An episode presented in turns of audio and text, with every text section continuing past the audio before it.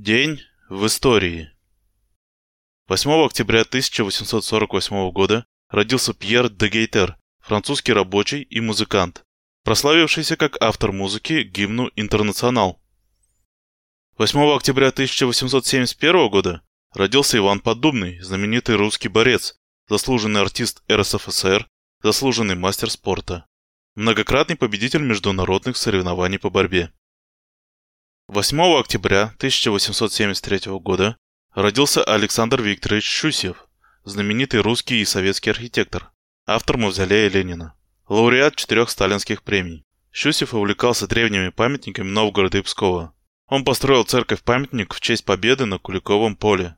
Но самой крупной работой в дореволюционное время был его проект Казанского вокзала в Москве. Живописное здание состоит из нескольких павильонов, чем напоминает русский дворец семнадцатого века. Недаром этот вокзал за красоту назвали сказкой о царе Салтане. Щусев ценил творчество народов России. Свое уважение к татарской культуре он подчеркнул, украсив вокзал башней Суембике из Казанского Кремля. Будучи знатоком архитектуры других народов нашей страны, Щусев построил театр оперы и балета в Ташкенте, институт Маркса, Энгельса, Ленина в Тбилиси, красивую гостиницу в Баку. Всюду он применял мотивы национальной архитектуры. В центре Москвы Щусев построил здание гостиницы «Москва», здание министерства на площади Дзержинского и на Садовой улице, станцию метро «Комсомольская кольцевая». Он руководил застройкой столичных площадей и магистралей, восстановлением древних русских городов Истры и Новгорода. Главное творение архитектора Щусева – мавзолей Владимира Ильича Ленина на Красной площади. Художественное значение этого шедевра огромно. Мавзолей стал делом всей жизни архитектора. Если бы Александр Викторович ничего больше не создал, его имя как создателя мавзолея вошло бы в историю отечественной архитектуры. За свои научные труды, а их у Щусева было более двухсот, он был избран в Академию наук СССР. восьмого октября тысяча девятьсот восьмого года опубликована статья Владимира Ильича Ленина «Марксизм и ревизионизм». Ленин писал: «Ревизионизм пытался пересмотреть действительную основу марксизма, именно учение о классовой борьбе. Политическая свобода, демократия, всеобщее избирательное право уничтожат почву для классовой борьбы», говорили нам. Либералы всегда говорили, что буржуазный парламентаризм уничтожает классы и классовые деления, раз право голоса, право участия в государственных делах имеют все граждане без различия. Парламентаризм не устраняет, а обнажает сущность самых демократических буржуазных республик, как органа классового угнетения. восьмого октября тысяча девятьсот десятого года родился Гэсхолл, американский политик, руководитель Коммунистической партии США.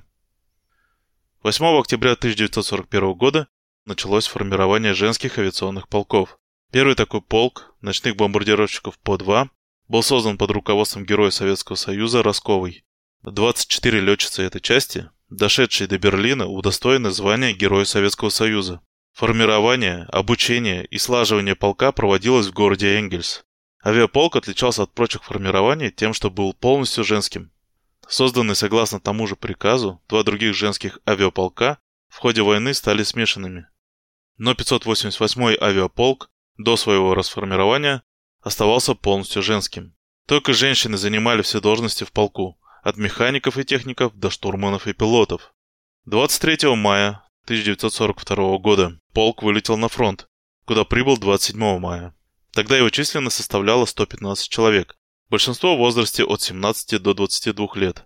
Полк вошел в состав двести восемнадцатой ночной бомбардировочной авиадивизии. Первый боевой вылет состоялся двенадцатого июня тысяча девятьсот сорок второго года. Приказом Народного комиссариата обороны СССР номер шестьдесят четыре от восьмого февраля тысяча девятьсот сорок третьего года за мужество и героизм личного состава, проявленный в боях с немецко-фашистскими захватчиками, полку было присвоено почетное звание «Гвардейский», и он был преобразован в сорок шестой гвардейский ночной бомбардировочный авиаполк. В ходе боевых действий летчицы авиаполка произвели более двадцати трёх с половиной тысяч боевых вылетов. Из них битва за Кавказ, освобождение Кубани, Тамани, Новороссийска, Крыма, Белоруссии, Польши, битва в Германии. Перерыв между вылетами составлял пять-восемь минут. Порой за ночь экипаж совершал по шесть-восемь вылетов летом и десять-двенадцать зимой. восьмого октября тысяча девятьсот шестьдесят седьмого года в Боливии схвачен Че Гевара. Его отряд из семнадцати человек выследили и окружили подразделение рейнджеров, руководимых и обученных специалистами из ЦРУ. Гевара с несколькими соратниками отвлек внимание на себя, был ранен и схвачен в плен, но тем самым помог одиннадцати бойцам своего отряда уйти. На следующее утро Че Гевара был казнен. Последними его словами были: «Стреляй в меня, трус! Ты убьешь только человека!» Таким был день, восьмое октября, в истории.